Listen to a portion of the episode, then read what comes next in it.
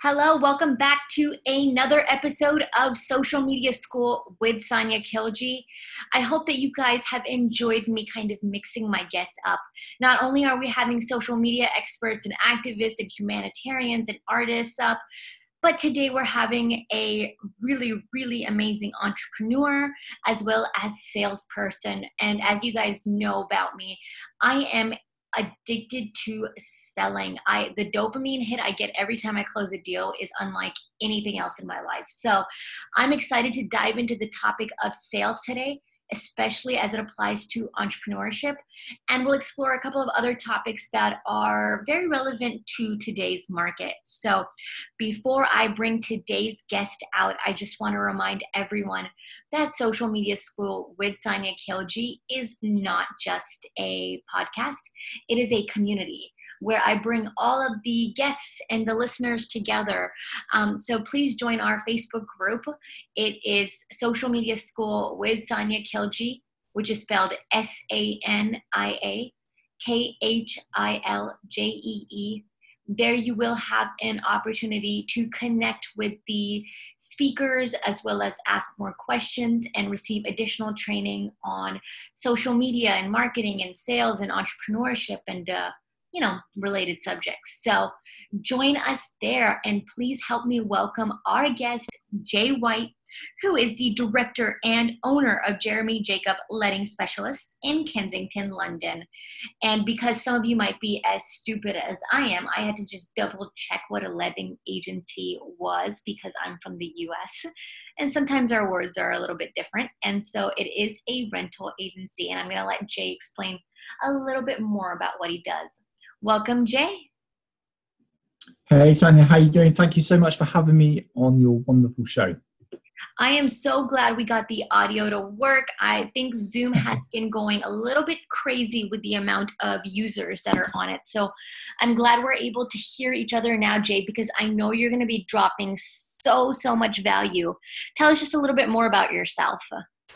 Okay, so I am owner and director of Jeremy Jacob Letting Specialist. We are a, a niche letting only agency in Kensington in London, and we specialize in just letting. So we don't sell property. Um, we, we, we, we have chosen to be an expert in a singular field, which is just specializing in helping our landlords find tenants for their properties, collect their rents every month, pass it over to them, and then also manage tenancy. So we look after the tenants, and if they've got any problems, they will contact us. Awesome, like maintenance issues and things of that sort. That's it. You got it. The whole shebang. Phenomenal, Jay. Uh, real estate is the the best thing one can be in, I believe. However, right now we are in unprecedented times where people are unable to go to work, they're unable to make rental payments on their properties, um, and it's putting landlords under a lot of pressure. Talk to me about what you are seeing, especially um, in your city right now.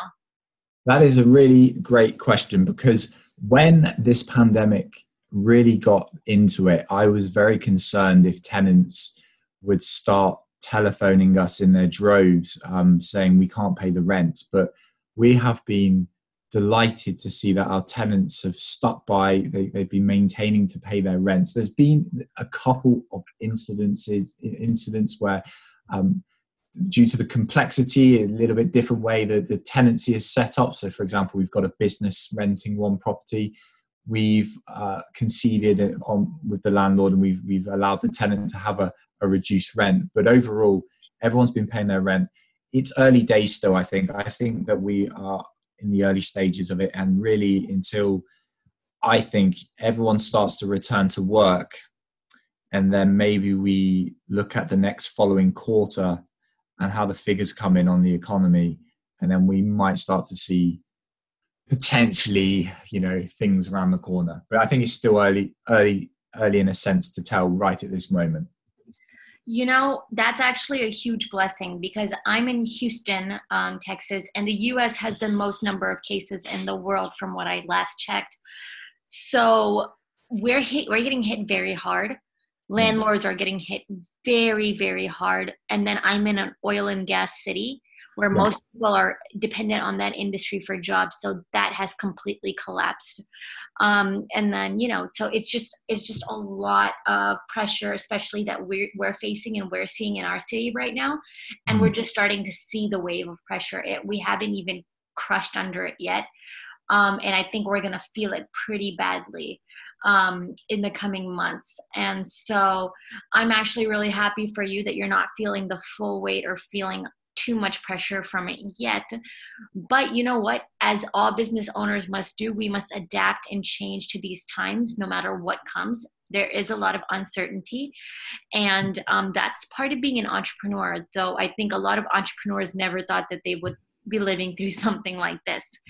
Yes. So, um, Jay, talk to me a little bit about your entrepreneurship journey. How did you uh, decide to start this company? And just tell us that story.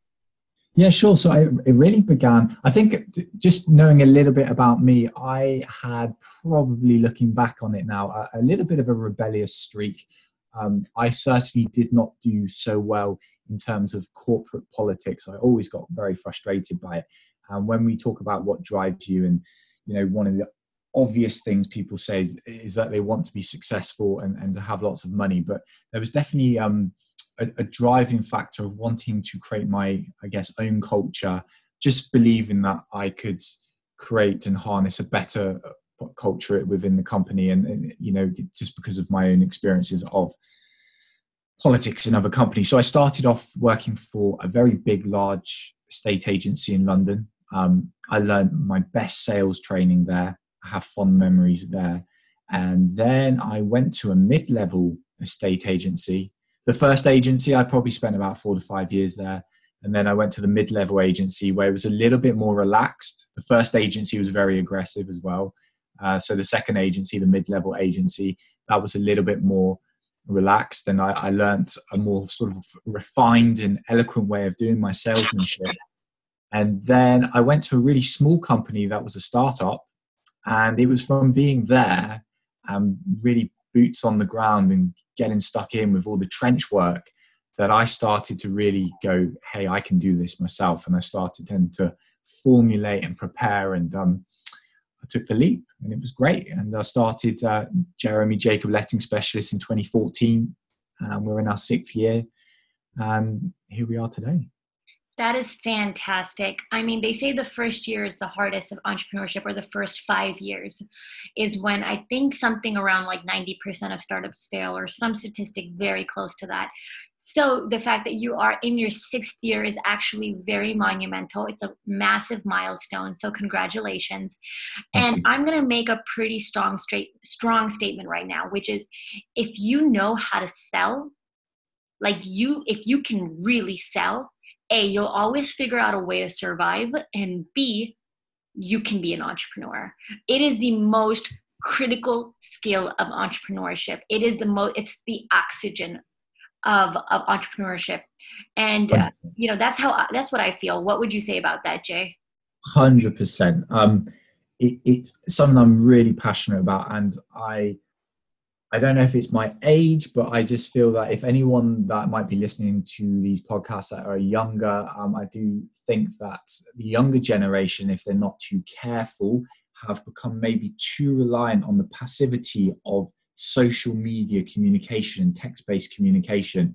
And I would challenge them uh, to, to say, look, try, try and it's, it's great stuff I, it's brilliant. You know, look at where we are with this pandemic now. Social media, you realize how amazing it's been. But you know, that sort of face-to-face relationship, the telephone relationship, going out and having meetings, and th- those that that type of relationship to this day still is has been the most amazing and, and reap the best benefits of, of that real qualitative connectivity um, relationship.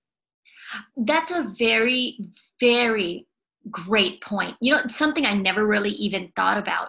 We've become so used to the ease of being able to look things up about people and quick DMs versus lengthier emails and just, you know, just uh just like a more informal communication, text-based communication versus face-to-face. And I think that's taking away a little bit of the humanity of the process and I mean, there is nothing, there is nothing that will beat cold calling to this day. And people might feel like cold calling is super outdated, but it is just so so powerful to be able to pick up the phone and be able to create a relationship and make sales and um, not i guess not too many people know this about me but um, i when i was in college when i was in university the the thing that i studied was marketing. That was my major.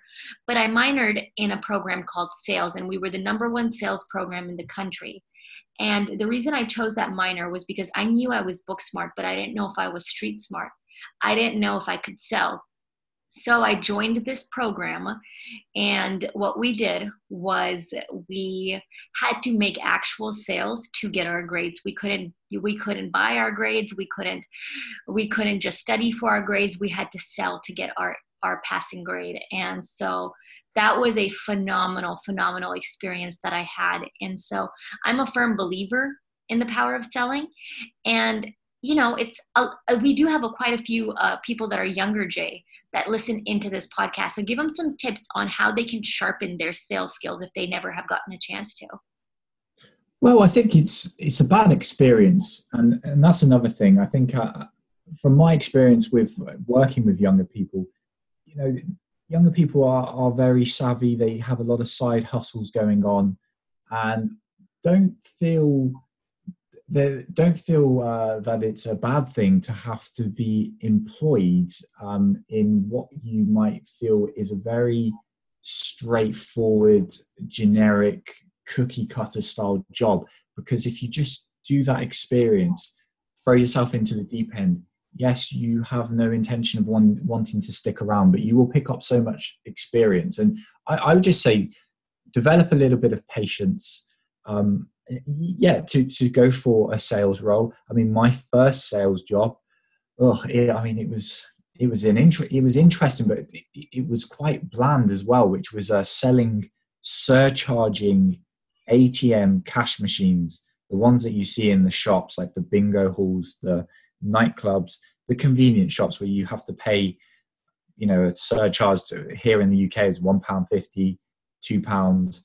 Um, and that is an industry that's very sort of saturated now and it's a dead duck but you know i was i was in that industry for a couple of years before i went into real estate and i was i was driving around the country going into all types and variety of businesses and having to pitch them this monstrosity of a machine to go in their shop and it would obviously cost a lot of money. If you wanted to buy it outright it cost 3000 pounds. Um, but i got to you have you do you get told to go away a lot. You telephone up to arrange an appointment. You get passed around by different business owners. Um, you get said you get told no a lot. And when you go down to the sh- to the to the business, the shop, the organization, and you're hoping to sign them up, you may have to accept that you're you're going to get rejected. And um, but obviously, it feels so amazing if you get the deal. And it's I guess it's it's getting an insight and understanding of the roller coaster of emotions because you are going to have highs and you're going to have lows. And when you when you feel those lows that's where you dig in. That's where you learn about yourself. You go am i going to quit? Am i going to keep going? And that is, is developing that tenacity for the future. It's funny that you say the word tenacity because as you were speaking i was actually mouthing that word. Um, it is you know sales being in sales and being in entrepreneurship is a lot of the same emotion of failure and rejection and getting through it and innovating and figuring out what works and figuring out what doesn't work and building relationships.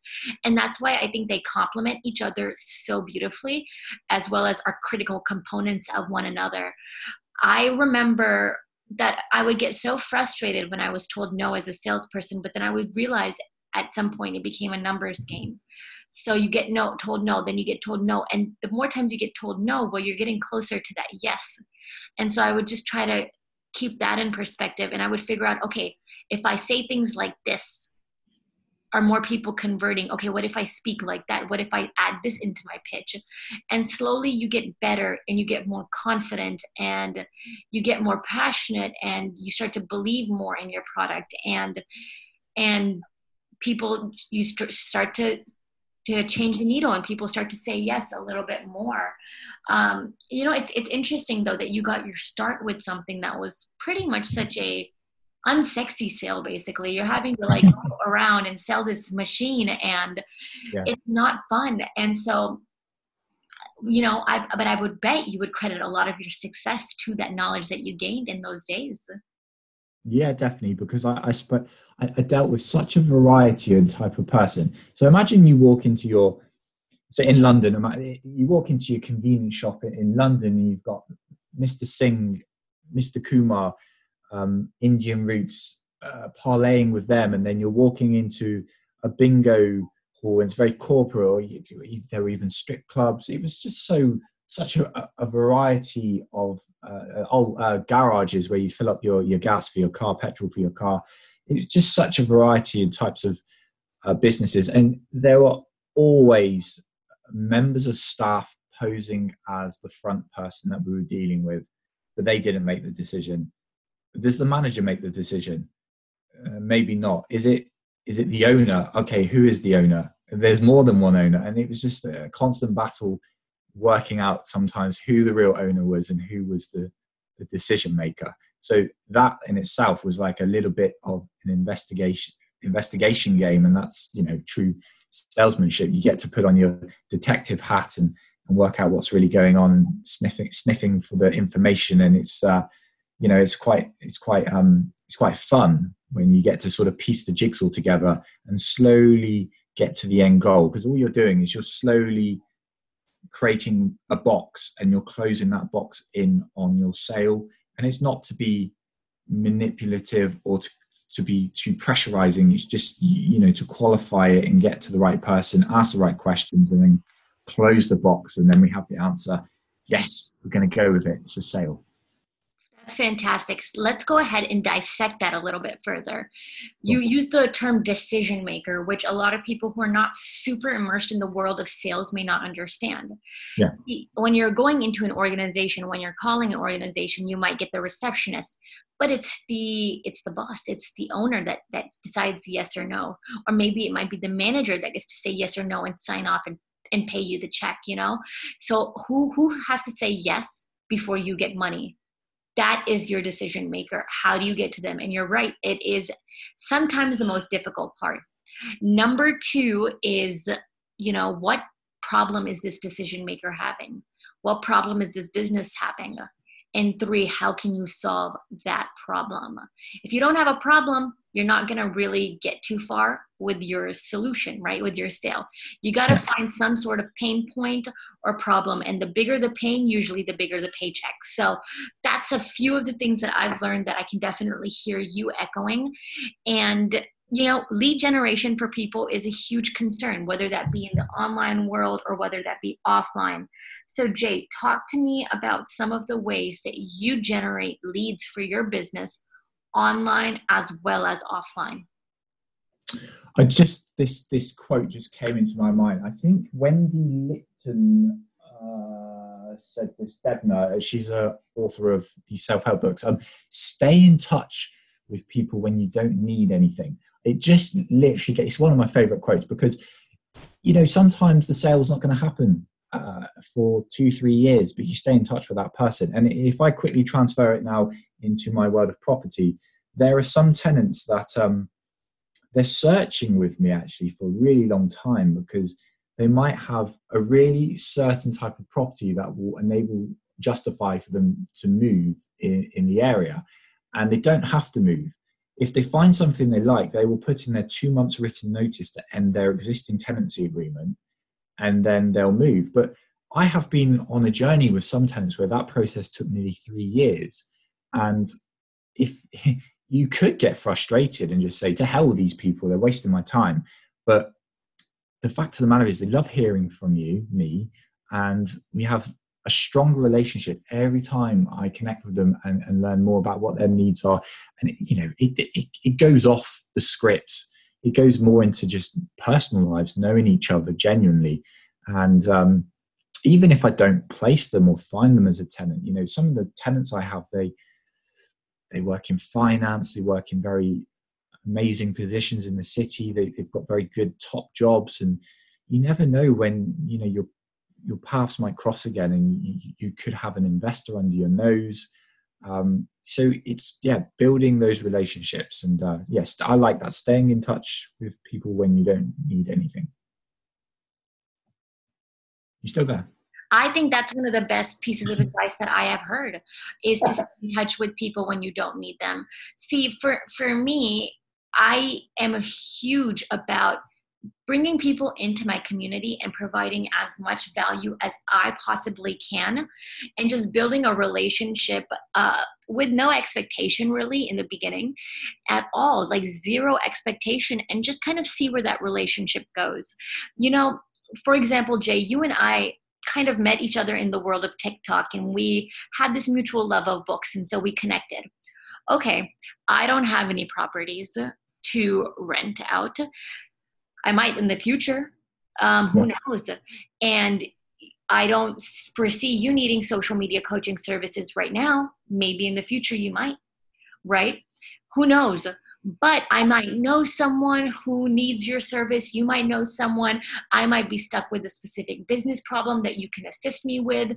We may have people in each other's networks where an introduction might be very valuable.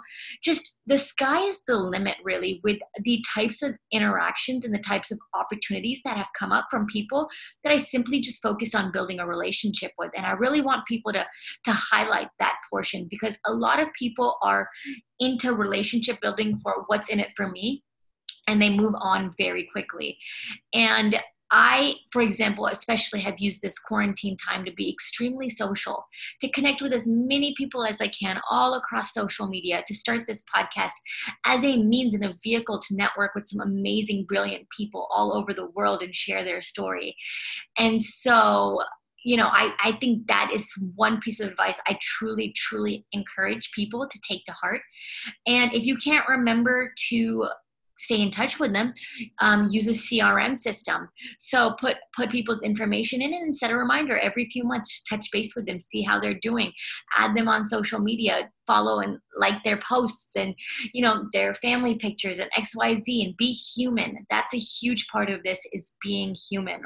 So jay are there any particular books or influencers or speakers that really helped you learn more about sales during your journey first of all, can I just say shout out about TikTok?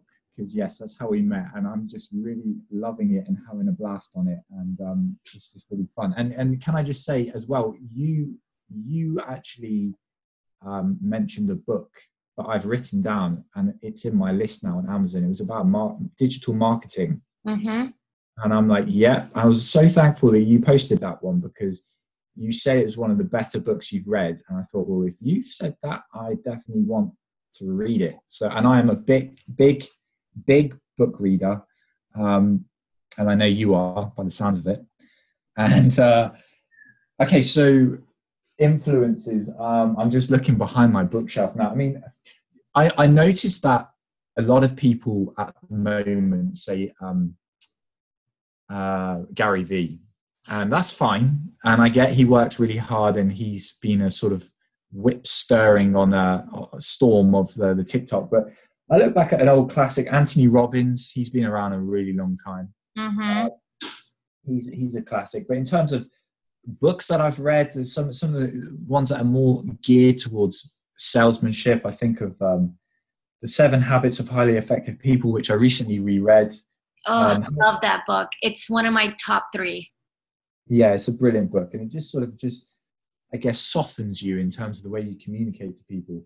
Uh, and, and, same thing, uh, how to win friends and influence people, because that title sounds very manipulative. But if you to read that book, that book is just beautiful about how how to just communicate and and present language to people in a way that gets the best out of them, so they they don't get upset and get angry with you, and so you can get the best out of the situation. I could go on forever though. I've got there's so many books that I love. Um, I uh, definitely recommend the second one for anyone in sales.